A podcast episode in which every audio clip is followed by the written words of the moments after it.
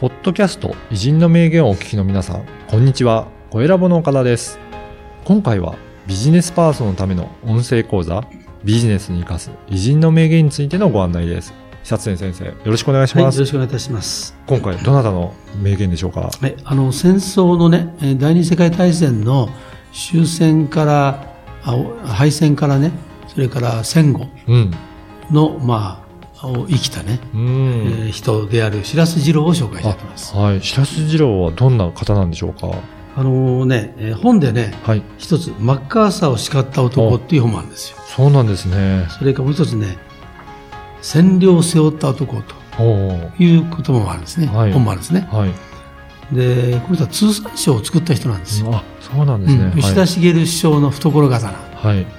はい。ということで、ね、まあ、この人がいたからこそね、うん。えー GHQ、うん。マッカーサー司令部と、まあ、日本政府とがうまくコミュニケーションを取れたと。うんまあ、そういう人ですよね。うんあのやっぱりそういったコミュニケーション取れるっていうことはもう英語も堪能でうんこれだからケンブリッジ大学学卒なんですよ。ああそうなんですねだから、あの、マッカーサー司令部の人には、お前たち英語下手だっつって 怒ったっていう説説があるぐらいです。はいそうなんですね、うんはいでは講座の一部をお聞きください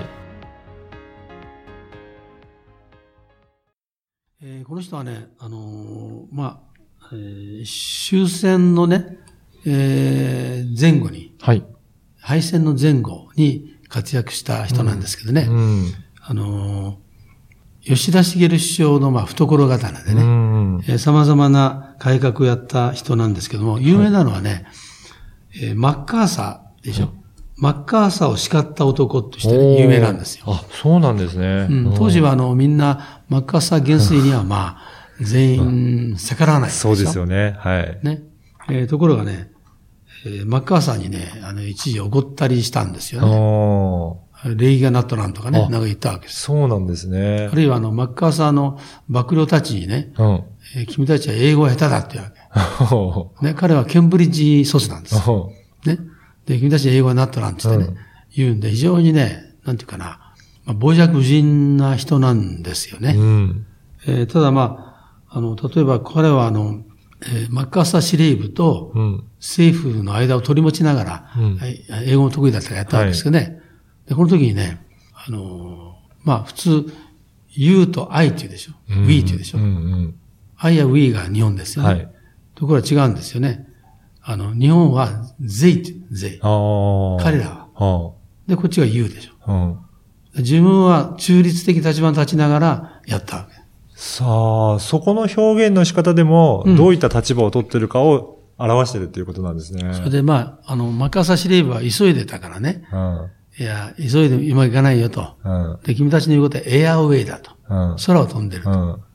うん。日本はね、あの曲がりくねったジープウェイで行こう。ということでね。で、みんながそうだなって言ったりするんですよ。ああ、そうなんですね。そういう意味じゃ非常に頭が切れて、はい。まあユーモアもあった人だと思うんですけどね。うん。そういった時代で渡り合っていけるっていうのは本当すごいですようん。そういう人がいたってことがすごいですね。でうんですねそれをまあ、吉田茂が、はいあの登用して、うん。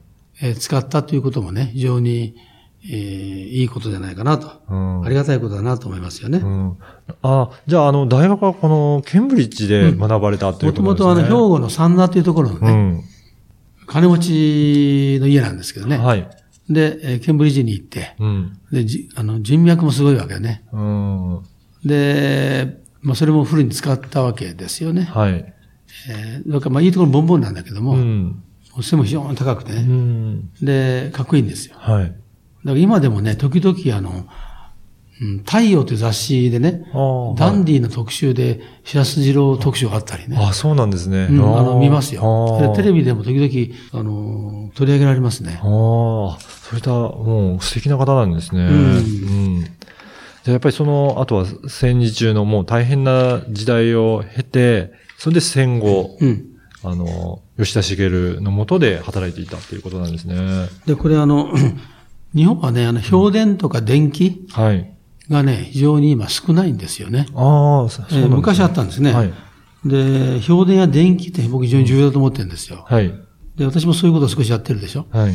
で、北安俊っていう人がいてね。はい。この人はあの、偉い人の評伝をずっとか書くことを、まあ自分の、まあ、テーマとしてね、うん。えーまあ、銀行を辞めて今それやってるんだけど、この人はね、千白洲二郎、占領を背負った男っていう本も書いてるんですよ。で、白洲二郎ブームはいをこれでえー作ったんですね。はい。いかがだったでしょうか？このビジネスに活かす偉人の名言は約20分から30分ぐらいの音声講座で偉人の名言の解説やビジネスに活かすヒント、あとはおすすめの書籍や偉人間の紹介もしています。で毎週月曜日に久常先生のこの音声講座がメールでお届けいたします。で会費は月額2000円ですので、1ヶ月で4回も久常先生のビジネス講座を受講できるので、まあ、大変お得な値段となっておりますので、ぜひ会員になっていただければと思います。で、さらに会員の方には、このビジネスに生かす偉人の名言専用の Facebook グループへの参加が可能となりますので、ぜひ会員同士の交流はもちろん、先生への質問も直接いただけるバンドとなっておりますので、参加いただければと思います。詳しくは説明文にある番組サイトの URL からチェックしていただければと思います。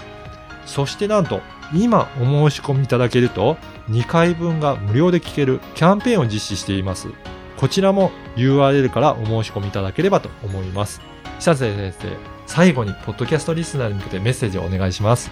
はい。それでは音声講座でお会いしましょう。